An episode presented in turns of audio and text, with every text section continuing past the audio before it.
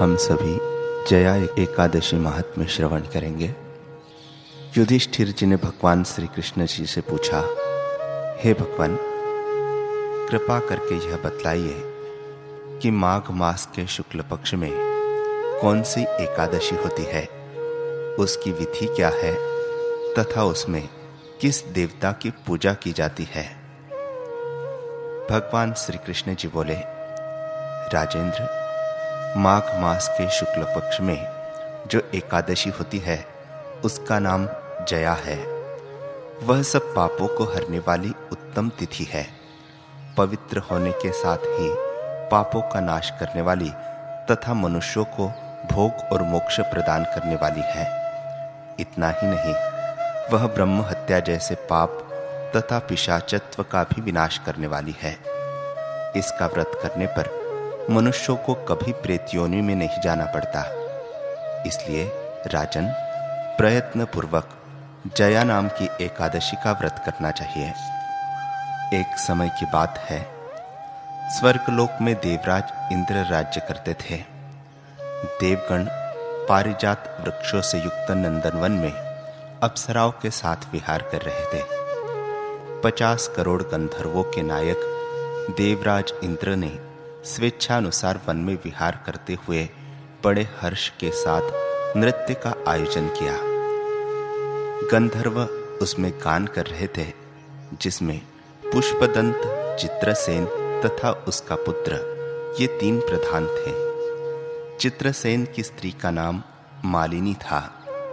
मालिनी से एक कन्या उत्पन्न हुई थी जो पुष्पवंती के नाम से विख्यात थी। पुष्पदंत गंधर्व को एक पुत्र था जिसको लोग माल्यवान कहते थे। माल्यवान पुष्पदंती के ऊपर अत्यंत मोहित था। ये दोनों इंद्र के संतोषार्थ नृत्य करने के लिए आए थे। इन दोनों का गान हो रहा था। इनके साथ अप्सराएं भी थी। परस्पर अनुराग के कारण ये दोनों मोह के वशीभूत हो गए। चित्त में भ्रांति आ गई, इसलिए वे शुद्ध गान न गा सके। तभी ताल भंग हो जाता था तो कभी गीत बंद हो जाता था। इंद्र ने इस प्रमाद पर विचार किया और इसे अपना अपमान समझकर वे कुपित हो गए। अतः इन दोनों को शाप देते हुए बोले, ओ मूर्खों, तुम दोनों को धिक्कार है। तुम लोग पतित हो और मेरी आज्ञा भंग करने वाले हो। अतः पति पत्नी के रूप में रहते हुए पिशाच हो जाओ। इंद्र के इस प्रकार शाप देने पर इन दोनों के मन में बड़ा दुख हुआ। वे हिमालय पर्वत पर चले गए और पिशाच योनि को पाकर भयंकर दुख भोगने लगे। शारीरिक पातक से उत्पन्न ताप से पीड़ित होकर दोनों ही पर्वत की कंदराओं में विचरते रहे थे। एक दिन पिशाच ने अपनी पत्नी पिशाचिनी से कहा, हमने कौन सा पाप किया है जिससे यह पिशाच योनि प्राप्त हुई है। नरक का कष्ट अत्यंत भयंकर है तथा पिशाच योनि भी बहुत दुख देने वाली है। अतः पूर्ण प्रयत्न कर इस पाप से बचना चाहिए। इस प्रकार चिंतामग्न होकर वे दोनों दुख के कारण सूखते जा रहे थे। दैवयोग से उन्हें माघ मास के शुक्ल पक्ष की एकादशी की तिथि प्राप्त हो गई। जया नाम से विख्यात वह तिथि सब तिथियों में उत्तम है। उस दिन उन दोनों ने सब प्रकार के आहार त्याग दिए। जलपान तक नहीं किया। किसी जीव की हिंसा नहीं की। यहाँ तक कि खाने के लिए फल तक नहीं काटा। निरंतर दुख से युक्त होकर वे एक पीपल के समीप बैठे रहे। सूर्यास्त हो गया। उनके प्राण हर लेने वाली भयंकर रात्रि उपस्थित हुई। उन्हें नींद नहीं आई। वे रति या और कोई सुख भी नहीं पा सके। सूर्योदय हुआ। द्वादशी का दिन आया। इस प्रकार उस पिशाच दंपत्ति के द्वारा जया के उत्तम व्रत का पालन हो गया। उन्होंने रात में जागरण भी किया था।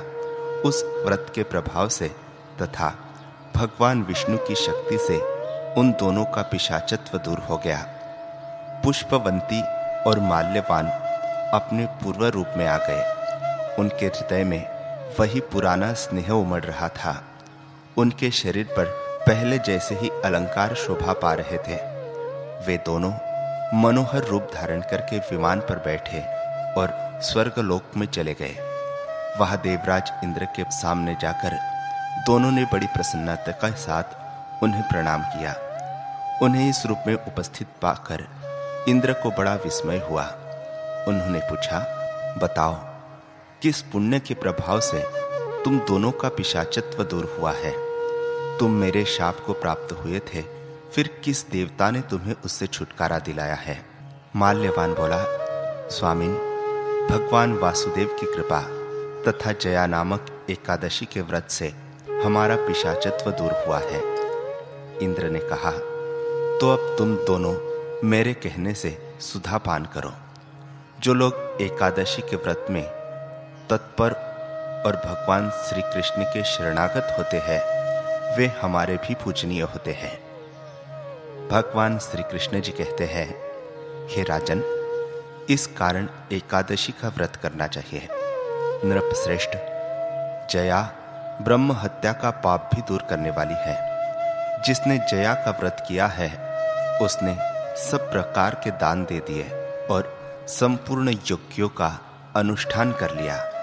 इस महात्म्य के पढ़ने और सुनने से अग्निष्टोम यज्ञ का फल मिलता है।